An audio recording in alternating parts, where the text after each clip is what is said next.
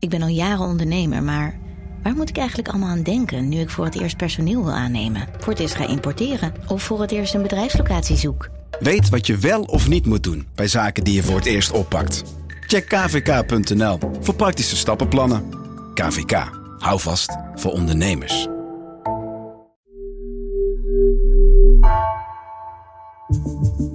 Vanaf de redactie van NRC het verhaal van vandaag. Mijn naam is Gabriella Ader.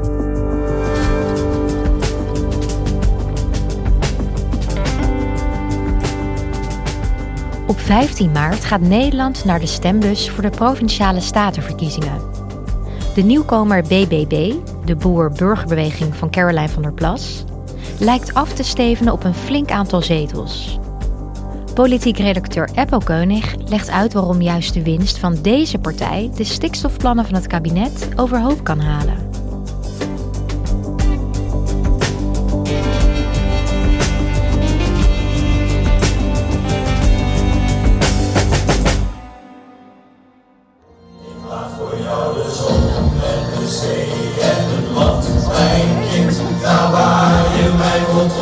aan de horizon vindt, zal voor jou. Ik beloof het jou. Vanaf de politieke redactie van NRC in Den Haag volgen we de provinciale statenverkiezingen. Afgelopen maandag was ik bijvoorbeeld bij een campagnebijeenkomst van de Boer-Burgerbeweging in Eemnes, op de grens van Utrecht en Noord-Holland. En daar draaiden ze dit lied, Dit Land van de Broederschap. Een soort gelegenheidsformatie, niet van boeren, maar van zangers. Het is oorspronkelijk Zuid-Afrikaans. Het, uh, het raakt een snaar bij de boeren. Waar is het respect dat we hadden voor elkaar? Dat lied verbeeldt de strijd die nu gaande is op het platteland en rond deze verkiezingen rond stikstof en de hervorming van het platteland. En je ziet er een clip bij met uh, blozende boerenkinderen Kinderen die appels plukken, runderen die naar de horizon lopen, waar de zon ondergaat. Het verbeeldt de schoonheid van het platteland. En dat hoor je ook wel een beetje aan de tekst. Dit land waar ik van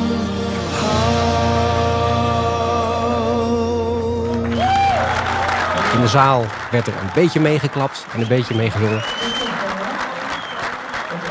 Op die avond zelf was Caroline van der Plas, de leider van de Boer-Burgerbeweging of BBB, daar ook. Zij uh, hield een verhaal voor de boeren. Wij willen ruimte voor ontwikkeling. Hè? Niet alleen voor boerenbedrijven, maar ook voor andere soorten uh, ondernemers. En je moet mensen ruimte uh, voor ontwikkeling geven, zodat ze ook door kunnen ondernemen en hun bedrijf steeds beter kunnen maken.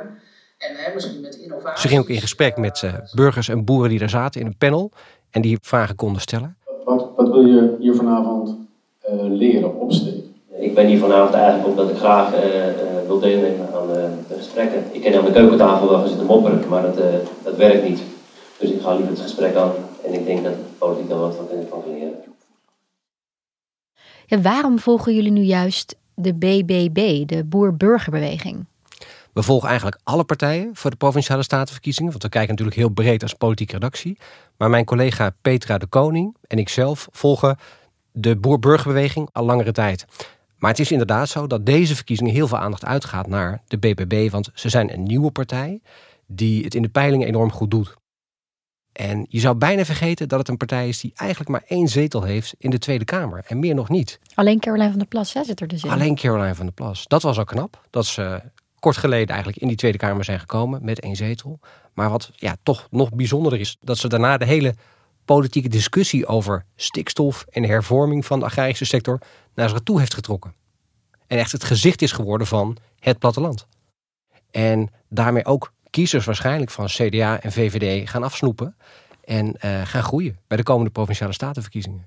En dat ze veel zetels kunnen gaan winnen, is ook heel interessant voor het verdere verloop van de stikstofaanpak. Want de BBB komt op voor de belangen van de boeren en ziet die zo als Ga niet te hard ingrijpen, overheid. Laat onze boeren een beetje met rust. Dus stel dat de BBB nou veel gaat winnen in de provincies, dan komt echt spanning te staan op de relatie met de Rijksoverheid en het kabinet. Als we heel even teruggaan, hè, wat, ik weet dat jij er waarschijnlijk al doodgegooid mee bent, maar wat zijn nou precies die stikstofplannen? Tja, het gaat eigenlijk om het beschermen van de natuur. Europa heeft gezegd in 1992 alweer bescherming natuurgebieden. En toen zijn er ook overal in Europa natuurgebieden vastgesteld. Natura 2000 gebieden. We hebben er 160 ongeveer in Nederland. En met een hoop van die natuurgebieden gaat het slecht. De biodiversiteit wordt aangetast en dat komt voor een groot deel door stikstof. Eigenlijk het kabinet heeft vastgesteld, we willen in 2030 de stikstofuitstoot halveren. A, om de natuur te beschermen, maar bijvoorbeeld ook om weer vergunningen af te kunnen geven voor nieuwe boeren of voor woningbouw. Want het land staat eigenlijk op slot, zegt het kabinet, als we niks aan die stikstof doen. En de stikstof komt met name uit die landbouw. Landbouw heeft de stikstofuitstoot al heel erg gereduceerd in de afgelopen jaren, maar stoot nog steeds te veel uit. Dus de natuur verslechtert nog steeds. En wat zijn dan precies de plannen nu van het kabinet en een notendop? Wat willen zij dan nu gaan doen? Dit eerste jaar willen ze de piekbelasters, de grootste vervuilers met stikstof, ja, daarmee in gesprek gaan. En ze het eerst uh, een vrijwillige uitkoopregeling bieden. Willen ze dat niet, gaan ze daar niet op in, dan kan vanaf volgend jaar dwang volgen. Dan zouden ze gedwongen uitgekocht of misschien zelfs onteigend kunnen gaan worden. En het gaat met name om veehouders en andere landbouw. Ja, die piekbelasters, dat is een groep van ongeveer 3000, vooral veehouderijen.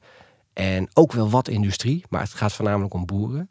En daaromheen komt er nog een soort normale uitkoopregeling van nog eens 10.000 boeren. Dus het gaat ook in bredere zin echt om een soort hervorming van het platteland naar duurzame kringlooplandbouw in de toekomst. Maar je zegt net al, dat zijn de plannen vanuit het kabinet. Hè? Wat heeft dat dan met deze provinciale statenverkiezingen te maken? De provincies die gaan over ruimtelijke ordening, waar wordt gebouwd bijvoorbeeld, maar ook over natuurbehoud en het naleven van milieuwetten. En de provincies hebben ook gevraagd: in dit stikstofverhaal geef ons nou regie. Jullie hebben je landelijke doelen, die halvering van die uitstoot in 2030. Laat ons nou in provincies met gemeenten gaan kijken hoe gaan we dat doel bereiken per provincie. Dus de provincies zijn het aan het uitwerken. Dat was ook wel fijn eigenlijk voor het kabinet, want er waren een hoop boerenprotesten afgelopen zomer. En nu kon het kabinet zeggen: Weet je wat, we leggen het bij de provincies neer, die gaan, die gaan het uitwerken. En volgend jaar juli, dus dit jaar juli, komen we weer op terug. Maar je merkt nu in aanloop naar die provinciale statenverkiezingen, speelt die politieke discussie weer enorm op. De maatschappelijke discussie. En dat zal in de loop van dit jaar, richting zomer, alleen maar toenemen, verwacht ik. Ja, en zijn er nog andere plannen behalve die stikstofplannen die nu heel belangrijk zijn tijdens de provinciale statenverkiezingen? Of zeg je nou, dit is wel echt de hoofdmoot? Ruimte is gewoon een groot verkiezingsthema. En dat is heel breed. Dat gaat ook om woningbouw bijvoorbeeld. er is woningnood. Tuurlijk. Het kabinet wil 900.000 woningen bouwen tot 2030. Ook daar moet plek voor zijn. De energietransitie op een langere termijn is belangrijk. Dan gaat het vaak om windmolens. Waar komen bijvoorbeeld windmolens? Een aantal partijen is daar tegen en zegt we vervuilen het landschap. Uh, linkse groene partijen zeggen ja, we moeten duurzame energie hebben. Dus ruimte in brede zin is, uh, is een groot thema bij deze verkiezing. En al die verschillende ruimtelijke vraagstukken komen samen in stikstof. Want stikstof gaat over de boeren, over de hervorming van het platteland. Maar stikstof legt op dit moment dus ook een hoop bouwactiviteiten stil. Het is niet zo dat er helemaal niet wordt gebouwd, maar het is wel beperkter. Dus het raakt ook de economie.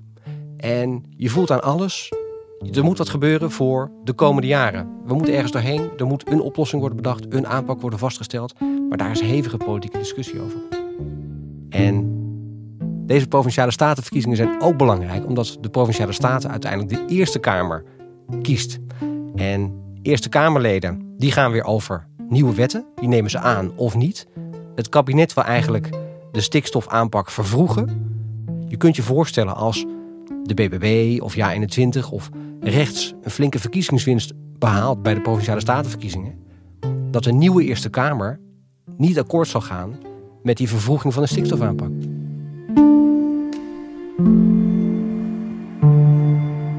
En de BBB hoopt natuurlijk uh, bij de provinciale statenverkiezingen een groot aantal uh, zetels te halen.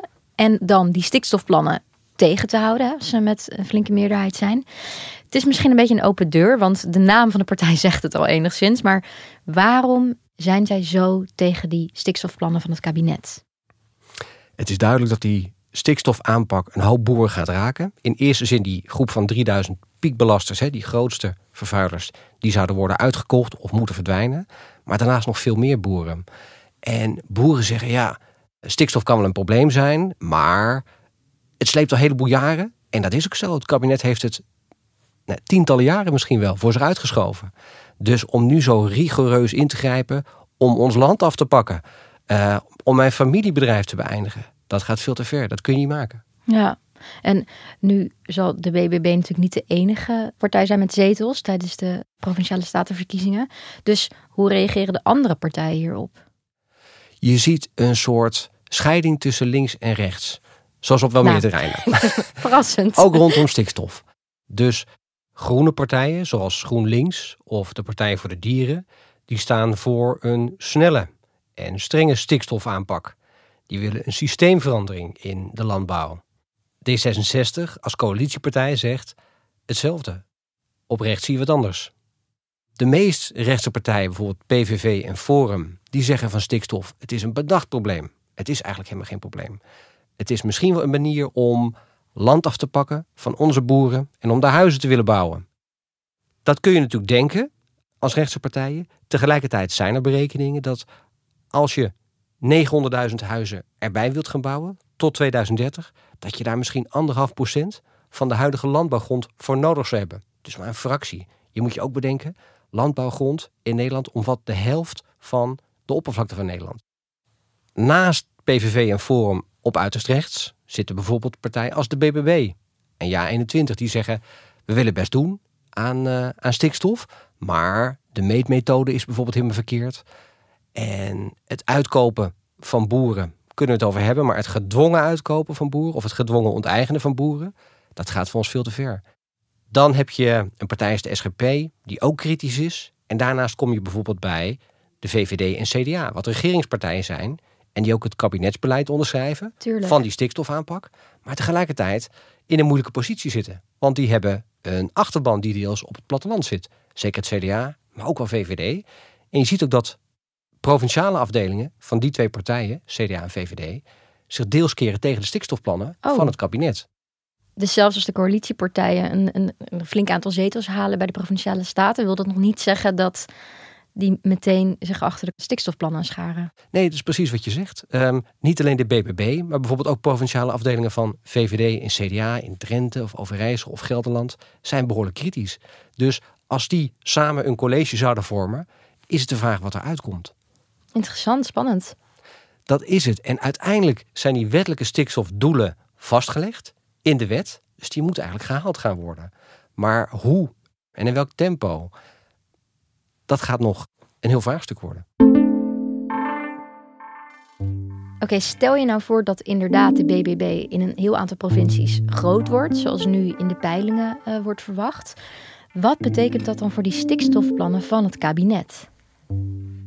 De boer-burgerbeweging is heel kritisch over die stikstofplannen van het kabinet. Caroline van der Plas heeft ook aangegeven, ja, als wij verkiezingswinst behalen en in besturen komen, gaan we niet zomaar meewerken. Want het gedwongen stoppen van boeren, daar zijn wij niet voor.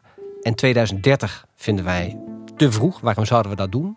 Dus daar gaan we het nog eens even over hebben als wij in provinciebesturen komen. Wij zijn ervoor om de boeren die vrijwillig willen stoppen, om daar gewoon dan voorrang aan te geven. Want wie zijn wij om te zeggen, als een boer wil stoppen, om te zeggen, ja, dat, dat willen we niet. Maar bijvoorbeeld de landelijke politiek heeft gezegd, ja, er komt een moment dat uitkopen bijna onvermijdelijk is. Of misschien wel helemaal onvermijdelijk. En u heeft al gezegd, ja, maar daar gaan we nooit aan meewerken. Onteigenen, gaan wij nooit, onteigenen doen wij niet.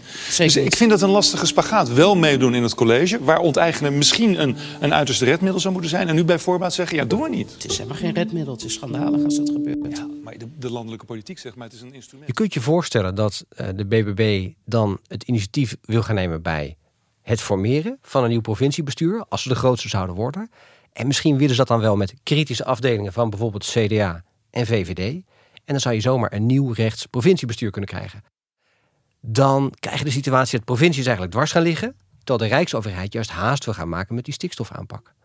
Uiteindelijk zijn die stikstofdoelen verankerd in de wet, dus die moeten er komen. Dus het kabinet en de verantwoordelijke minister, Christiane van der Wal van de VVD, heeft ook al gezegd: dan ga ik dwang niet schuwen.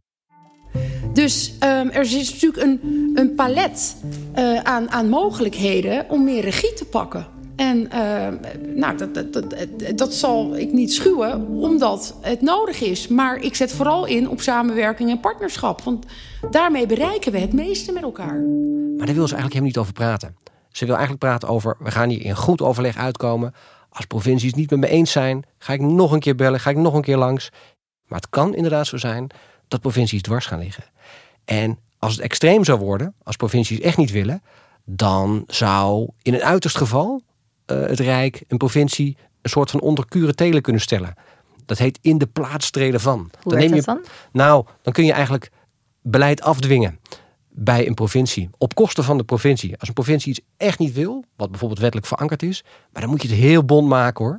Dan moet je echt totaal niet meewerken aan die stikstofplannen. Dan kan de overheid wat doen. Wat meer voor de hand ligt, want minister Van der Wal heeft ook al gezegd, er is een palet aan mogelijkheden. Maar er is een hele pot met geld. Er is 24,3 miljard vanuit het Rijk voor de hervorming van de landbouw. Nou, dat is flink wat. Tot 2035. Ze heeft eigenlijk gezegd met zoveel woorden: als provincies niet meewerken, dan is er ook geen geld. Dus geld is natuurlijk een hele slimme manier vanuit de Rijksoverheid om ook dwang te kunnen uitoefenen zonder dat je nou echt dwang uitoefent. Ja. Die krijgt gewoon geen geld. Uh, uiteindelijk uh, kunnen de provincies alleen middelen krijgen, ook uit het transitiefonds, als er plannen zijn die getoetst zijn op het doelbereik. Dat is de enige manier. Ja, Apple. En tot slot, wat zegt het nou dat het stikstofdebat weer zo op de spits gedreven wordt? En nu ook weer in de provinciale staten gewoon zoveel over te doen is?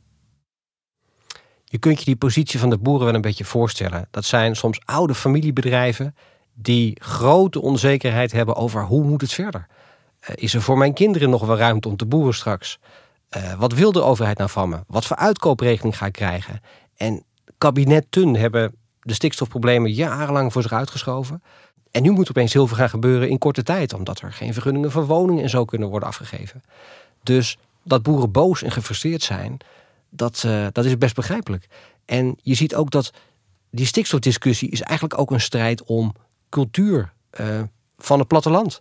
Of uh, een strijd om ruimte. Die is eigenlijk breder. Zo wordt het ook geframed door politieke partijen. De achterban van die partijen, die wordt ook weer eigenlijk boos want die denkt, waar is dat kabinet mee bezig? De dreiging van geweld zit ook steeds op de achtergrond van deze discussie. Een politica als Caroline van der Plas wordt bijvoorbeeld beveiligd. Want oh ja. die, die, die wordt bedreigd. En niet alleen Caroline van der Plas, maar bijvoorbeeld ook een minister als Christiane van der Wal heeft ook boeren voor haar deur gehad. We hebben die beelden allemaal kunnen zien vorige zomer. Mijn kinderen staan hier binnen de trillen. Ja, ja, ja. Dus aan beide kanten worden politici en bestuurders geïntimideerd, soms zelfs bedreigd. Het is een discussie die eigenlijk gaat over iets heel technisch, stikstof. Maar het is in wezen een soort cultuurstrijd geworden. Er zijn protestdemonstraties aangekondigd, opnieuw op 11 maart, vlak voor de verkiezingen, door uh, Farmers Defence Force. En dat moet de grootste boerendemonstratie ooit worden in Den Haag. Op dezelfde dag dat Extinction Rebellion ook daar weer gaan protesteren. Dus dat zal nog een hele clash gaan worden. Het klinkt alsof het gewoon nog steeds of weer helemaal vastzit. Um, en de gemoederen dus hoog oplopen, begrijpelijk. Maar hoe moet dit nu verder? Het zal allemaal nog jaren gaan duren. Je hebt nu eerst de provinciale statenverkiezingen. We moeten maar kijken wat eruit gaat komen. Dan zal er dit jaar toch een regeling moeten gaan komen voor boeren. Maar wanneer die precies ingaat en of 2030 bijvoorbeeld echt een datum van halvering van stikstof wordt of niet, dat moeten we maar gaan zien. Ehm, en dan nog die hele hervorming van de landbouw naar duurzame landbouw. Sowieso de grote verbouwing van Nederland, waar het kabinet naartoe wil. Voor alle grote ruimtelijke vraagstukken voor de toekomst. Het gaat allemaal nog vele, vele jaren duren. Dus eigenlijk staan we pas aan het begin. Oei, oké. Nou, dankjewel, Eppo. Graag gedaan.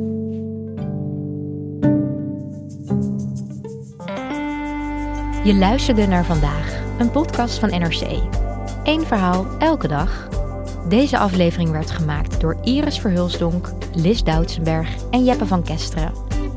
Coördinatie door Henk Ruigrok van de Werven. Dit was vandaag, maandag weer.